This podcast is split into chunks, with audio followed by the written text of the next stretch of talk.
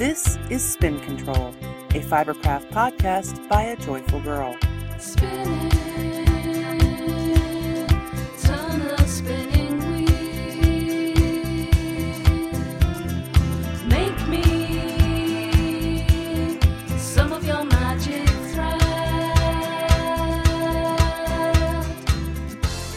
Hello, everybody. Welcome to Spin Control, episode 28 Fear Not. I thought the title was appropriate considering the season that we are in.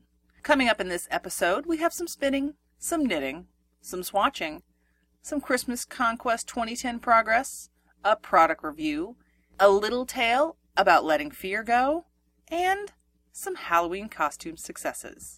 And we will wrap it all up with our October donation incentive giveaway. Let's start this off with some special thanks. Thank you so much to all of our donors, to all of our listeners, returning and new, and to everyone who has stopped by the iTunes page and given a review.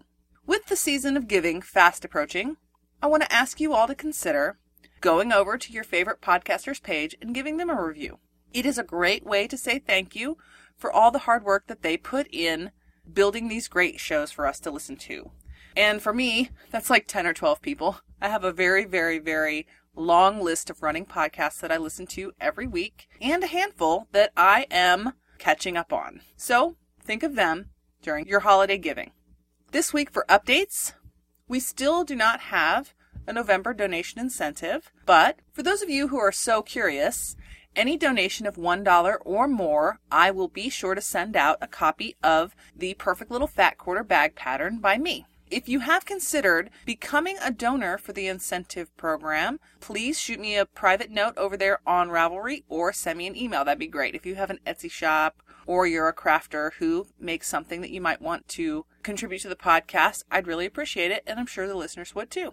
That's all I've got in updates, so I guess it's time to get this podcast started.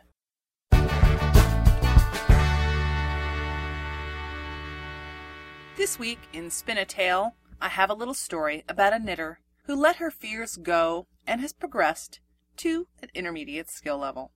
I know, not all of my stories are going to be super exciting and filled with near death experiences, but I just wanted to share this with you. The other day, I was looking at my Ravelry profile and I had noticed that I have a little paragraph about all the knitting techniques that I am afraid of, or I should say, that I used to be afraid of. In the past, I was afraid of knitting socks, sweaters, cables, color work, and I think that's really all I've got, and lace. And over the past year, yeah, really, over the past 12 months, no, over the past two years, I have conquered every one of my knitting fears, and that makes me super excited. I knit socks like a fiend now. I always have at least one pair on the needles. Last year, last winter, I did a little colorwork pattern. It was just a hat for my husband, made from the Fake Isle hat pattern, and I just conquered my very first adult size sweater. In lace, this past year I made just a lace scarf, and that's really all the lace interest I've got going on right now. Can't say I'll never knit lace again, that's for sure. But I think I'm ready to call myself an intermediate knitter. I'm pretty sure I've moved past the beginner status. And that makes me so happy. It's really nice to not have any fears in knitting anymore.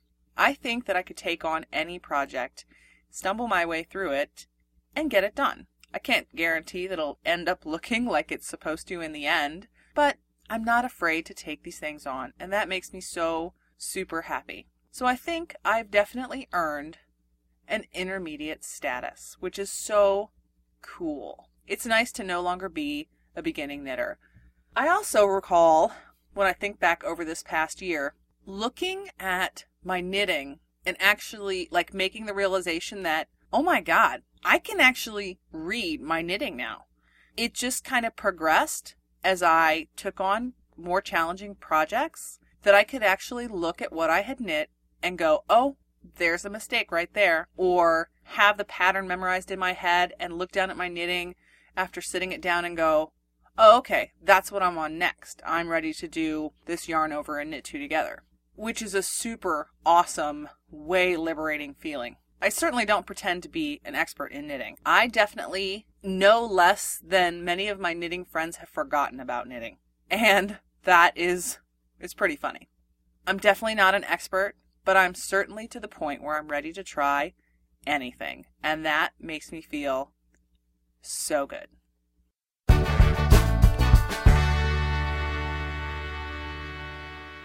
And now it's on to spinning my wheels. This week has been quite eventful. It's hard to believe that I got anything done outside of making a Mad Hatter costume, but I did. In spinning. Last Sunday, I went to Spin Group and it was a total blast. It was held at one of our local yarn stores in the St. Louis area called Knitorious. It was fantastic. There were about 12 spinners that showed up and one husband, and we had four or five different wheel spinners, plus a bunch of folks who were spinning on their spindles, so that was pretty cool. I got to take Carlin out there, and what I decided that I was going to spin on this week was sampling out the Rambouillet fleece. Uh, I really only managed to get about half an ounce spun, and I spun it out, and then I decided to try the Andean plying on it. And I pretty much ran into the same issues that I had when I first started the Cormo. For some reason, the spin does not want to evenly distribute itself across the strand as I am drafting it out and letting it get pulled onto the bobbin. So I'll have these great little sections, you know, four, five, six inches of wonderful, smooth, beautiful looking spinning. And then I get these little areas, probably an inch to an inch and a half, that it doesn't look like it has any spin in it at all, which makes no sense to me. I will totally have to try to figure out what I'm doing wrong. I'm trying to do some research. I tried to find some YouTube videos or some stuff online specific to spinning Rambouillet, and I found nothing. Megan from Stitch It Podcast recommended spinning it very similarly to Merino, and I couldn't find anything specific on that.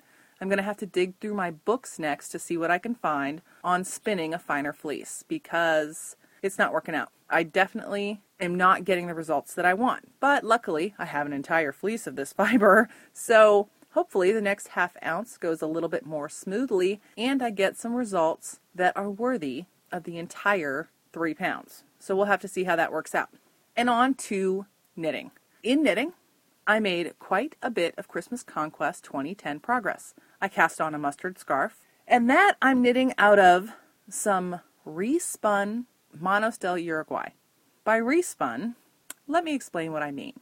Way back in the day, when I first started spinning on a wheel, I decided that in order to get my feet treadling and my hands drafting and to be able to coordinate those two efforts at the same time, I needed to just run some yarn through my spinning wheel. And Manos worked out really well because if you've ever worked with it, you'll know that it's not like super tightly spun. And it's a very, very thick and thin yarn. And what I ended up doing was evening out the spin and the twist on the Manos. So at the very end, it was all one thickness, which was really cool. And then I had so much of it that I ended up plying it together. So I had this gigantic cake of respun Manos and it's actually working out totally perfectly for the mustard scarf. It's an average weight of about worsted, and it's knitting up really super nice. And the pattern on that scarf is so, so simple and easy and fast. Really, the pattern, if you look up the PDF on Ravelry, it's only a single page pattern. So it's cool. I didn't even print it off, I just have it on my iPhone and I'm accessing it that way. In addition, I cast on a second Wham Bam Thank You Ma'am I went into my giant bag of yarn to see what I had, if I had enough yardage on any of the stuff that's there, to do the wham bam at the appropriate length. The final product is supposed to be about 18 inches, and you're supposed to knit it with just over 100 yards of a bulky weight yarn. And I don't have just over 100 yards of bulky weight yarn on any single skein. So what I ended up doing, surprisingly enough, I had these two different types of bulky yarn that were really similarly colored purple, almost a jewel tone purple. One is Yukon, and I can't think of Plymouth Yukon, and the other, I don't know, it's escaping me, but I'll be sure to link to the project in the show notes. But one is just a shade darker, and the other is a shade lighter. The Yukon is evenly spun, super bulky. It's got a very light twist in it, so it's very lofty and soft and the other one is spun a little tighter at a thick and thin and it's making a really interesting striping effect, but it's very subtle. You can hardly tell that it's even two different yarns. And it's super soft, and I'm really enjoying knitting that up, and it's going really fast. It's making some great TV knitting. Like last night, I knit on it a bit for like two episodes of 30 Rock while we were sitting there watching it on Netflix. So that was cool. And I also cast on for a pair of gilt mittens. Gilt mittens is not a pattern. Gilt mittens are a pair of mittens that I was guilted into casting on for Itty Bitty. They're gilt mittens because we were at Target the other day and she desperately wanted a pair of fingerless mitts with a mitten cap. And I said, I'm not going to spend $16 on a pair of flip top mittens when I can make them for you. And her response was, I know you can make them for me, Mom, but that doesn't mean that you will. Oh, that got me right in the heart. So, right when we got home from our little trip to Tarjay, I let her into the stash and she picked out a very, very pretty color of pink Knit Picks Essential yarn that I had in my stash. It was essential sock weight in what is it called? Cochineal. And what I decided to do so that the mittens wouldn't take forever and a day to knit up, I am knitting them two strands held together and I am just about done with the first mitten. I've got the mitten cap halfway knit and all I'm waiting for is for her to come home from her weekend trip with her grandma so that I can make sure the thumb and the mitten cap are both long enough for her little hands. So that's working out very nice. In addition, I'm swatching for a sweater for me. I have three skeins of Cascade Ecological Wool in my stash. It's a very, very, very beautiful tan color, and of course, I cannot think of what colorway it is right this second, but it's gorgeous and I love it. But I bought it probably nine months ago, and I had the yarn store cake it up for me because they have like, you know, the industrial strength ball winder right there in the store. So my friend Chuck went ahead and balled that up for me, and it's been just lingering there in the stash forever. So I was a little concerned that the yarn would be too stretchy, and I was so not enthused about the idea of reskeining it and then reballing it in order to use it. I mean, I think probably the right thing to do would have been to reskein it, soak it, let it air dry so that it reaches back to its original thickness. But I didn't really feel like doing that. So I started off just, I did two swatches, one on a size 11 needle and one on a size 13 needle. Soaked them as if I was going to wash the sweater and compared my before gauge to my after gauge to see what the difference was. And really, on those needle sizes, all it's doing is fluffing back up and making the final product like less airy. It's not actually changing the gauge. It's just the strand is fluffing back up to its full weight and filling in the swatch really nicely. So it doesn't look like I'm going to have to reskein it, and that makes me super duper happy. And I've decided that what I'm going to knit with that is the Lionette Cardi out of Custom Knits. And that pattern is so pretty. It makes me really happy, and I'm excited about it. And I'm kind of debating on whether or not I want to cast it on like November 1st and see if I can finish it in the month of November. But we know how that goes. That'll probably put a huge crimp in my Christmas Conquest 2010 plans. So I'm still kind of on the fence about when I want to cast that sweater on. But I did swatch, and that makes me really happy that I don't have to reskein it, because that would be a super duper bummer. All right, that's all I've got in knitting. But in sewing, let me take a sip of my Diet Coke and I'll edit it out. Okay, in sewing this week, it was kind of a hodgepodge of sewing and crafting. Don't tell Gigi, but there may have been some hot glue involved. All right, there definitely was some hot glue involved. So, anyhow, I told you last week that I was totally freaked out about whether or not I'd got in over my head promising to make my daughter the Mad Hatter costume. For those of you who follow me on Twitter, you will have already seen the pictures. And it turned out so wonderfully. It makes me so happy. So the costume consists of the hat, a jacket, a high collared shirt, a giant bow tie, and a skirt, and some leggings and, and some, you know, Converse All Stars. Kid's got to be a kid, right? So I had no idea what I was going to do for the Mad Hatter hat. But thankfully, Michelle, also known as Blue Moon Artistry, came to the rescue. She sent me a link to a video tutorial from Threadbangers. That was awesome. It was a six minute segment on making a Mad Hatter costume, and the key element, of course, was constructing the hat. Almost 95% of this hat construction was hot glue, but I didn't care. It made me so happy. I watched the tutorial once and I was able to attack the craft room right after work and knock it out in about two hours. The hat consists of cardboard, poster board, fabric, hot glue, and a really thick wire. So I got that done and it made me happy. Her jacket, the overdye ended up working out totally perfectly, and the tone of the jacket matched the fabric I used in the hat perfectly. So it looked so good. When my daughter originally drew out what she wanted her costume to look like, she included like an exaggerated, flared ballerina style skirt. And what I talked about, or what I thought about doing, was getting some tooling and making like a big puffy skirt. But I decided I didn't want to spend any money, any more money, if you will. So I really only shopped out of the remnant bins, like I always do. That's where I found, it was at Joann's, that's where I found the material for the skirt as well as the material for the hat. And it was this gray, like crinkly fabric. And I have no idea what kind it was because it was a remnant and it wasn't labeled. All it said was like dry clean only. But it was super cute. And all I ended up doing for that was basically sewing three layers together after gathering them. And then I put a big fat black ribbon around the top to use as a tie. And luckily, the Mad Hatter costume is styled after, you know, the new version with Johnny Depp. And his costume in the movie is very beaten and battered and torn from, you know, like the fire and all that stuff that happened in the beginning of the movie. If you haven't seen it, sorry I'm giving things away, but but that's essential to this story. So I didn't really have to do much finishing on the skirt because I wanted it to look a little beaten and tattered. The material was very low fray, so all I did was just cut the bottoms. I didn't seam them up because I wanted that little bit of tattered looks to remain in the skirt. So she looked super duper adorable, and I got all of the accents done. I put a little card, we made a little fake hat pin, and added some peacock feathers for accents, and she looks so awesome. I've got pictures on my personal blog of that, and I will be sure, sure to link to that in the show notes page because I'm super impressed with myself. I am by no means an expert seamstress. I'm actually faking it like all the time. I there's so much stuff. There's so much more about sewing I don't know than like my mom has forgotten.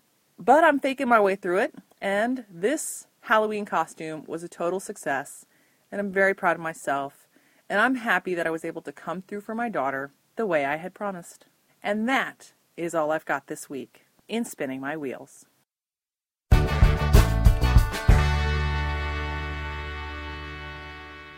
This week, I'm going to put my spin on an OttLite. I don't know if you own an OttLite or if you have ever had the opportunity to try an OttLite, but I had a really bad experience with one. About a month ago, I believe it was Joann's Fabric had a 50% off sale on all of their OttLites, And I thought that that would be a great opportunity to get some additional lighting for my craft room. Because I think, if you've been listening for a while, you know that my craft area is located across the back wall of my walk in closet. And my walk in closet has a single light in the center of the room up on the ceiling. And it's a sizable room. It's crazy how big this closet is. My little house only has like 1900 square feet of living space. And uh, this closet is like 17 by 20 feet. It's pretty huge, which is why there's room for all of my sewing, all of my stash, and all of that stuff in the back. However, because I'm positioned across the back wall and the light is centered in the room, my body casts a shadow on everything I am working on. So I decided that since there was this sale, and I'd heard such wonderful things about OttLite, that I would go and pick myself up one and set it on the shelf just above my head and use it to light my entire like work area. The light I purchased was the telescoping desk lamp, and it retails for $45.99. Well, that's the manufacturer's suggested retail price. And this light was crap. I could not believe how little light it cast on the area. I mean, it's supposed to be a full size desk lamp, and it was awful. And it came with the light bulb, and the coloring for that light was just awful. It was definitely unnatural, and it did less good than not having the light at all because the way it lit the space was very unnatural and just awful. I didn't like it at all. One of my major complaints with OttLites in general is the fact that they require a specialty light bulb. Most of the time, you have to go back to the store that you purchased the lamp in in order to get the appropriate light bulbs. And I don't like that at all. This light was poor enough that I was able to replace it with a $2.99 clamp on shop light from Home Depot. I don't know if I've talked about this in the past, but literally, I scavenged in my husband's garage area, in his work area, and took one of his little clamp on lights. I'm sure you've seen them. They basically have a little metal shade and a metal clamp that you squeeze and you can hook it onto a shelf or whatever you need to in your workspace. And that light is probably four feet above my head, off to the side, and I have it angled over on my table. And I use like a regular natural light light bulb that cost me what? I don't know, it was like four for three dollars or something. And it's awesome. It works so much better than that OttLite ever did. And I had just heard so many wonderful things about them that I was totally sucked in to the idea of an OttLite. And I ended up with a horrible one. I don't know if they're all that way because I'm not going to spend that much money ever again on a lamp for this workspace, on a table lamp anyway. And that is my spin on the OttLite telescoping table lamp. It is definitely not worth the $45 that they want you to spend on it.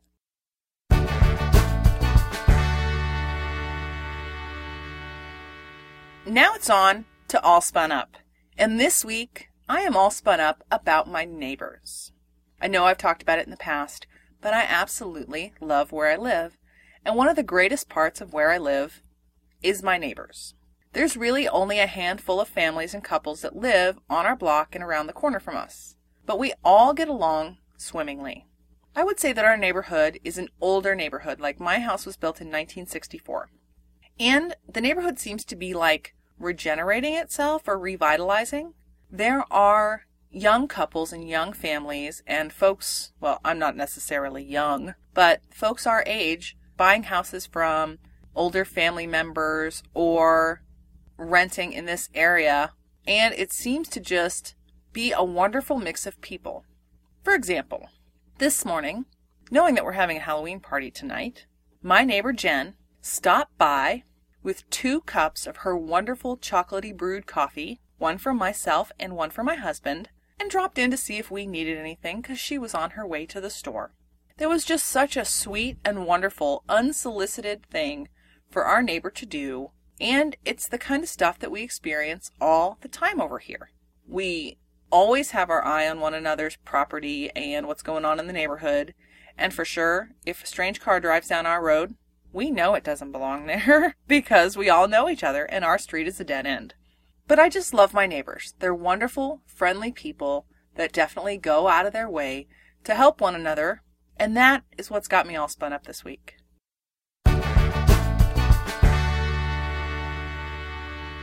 All right, now it is time to spin off this episode of Spin Control. And of course, I'm going to do that by announcing the winner of our October donation incentive. First off, let me tell you how I drew the winner. All donors received one entry for every dollar they donated in the order that they were received. And then I used a random number generator to select the winner from that group. And our winner is Lisa Marie. I don't know your Ravelry name, but I will be sure to send you an email and let you know that you are our winner. I'll give it a couple days, so hopefully you get to hear the announcement on the show. But if not, you'll definitely get an email from me so that you can select between one of the two prizes. And those, again, were both donated by Diabolical Yarns, the first of which is a lovely lavender skein of two ply lace weight yarn, 100% superfine merino wool. That's 760 yards at 100 grams. And the other prize that you can choose from is a hand painted, four ounces of hand painted BFL roving. I'll be sure to send you a note with pictures of those items so you can make your selection and send me your address so we can get that prize out to you. Thank you so much to everybody who donated to the podcast in the month of October. I really appreciate it. That helped me fund part of the switch to my new host and provider. I really appreciate it, and we'll keep that up in the months to come. And hopefully, I can come up with some great prizes, and it'll be worth your time. Oh, I nearly forgot to mention that I will be taking next week's episode off. So you can expect to see episode 29 of Spin Control in two weeks. I have to go out of town for a business trip on November 5th and 6th, and I certainly will be losing a lot of editing time, so I thought it would be a great time to take a little break. This week's song is Treeline by Sarah Donner. It's a really sweet song that just got uploaded to the Pod Safe Music Network, and I totally enjoyed it when I heard it, and I hope that you do too. As always, you can check the show notes at spincontrolpodcast.com, email me at a joyfulgirlknits at gmail.com, catch me on Ravelry as a joyful girl, or follow me on Twitter as a joyful girl maid. Thanks again, guys. I will talk to you soon. In my backyard, I have boxes, I have spices. In your backyard, you have mountain, you have highway, you see the stars. But I don't see stars from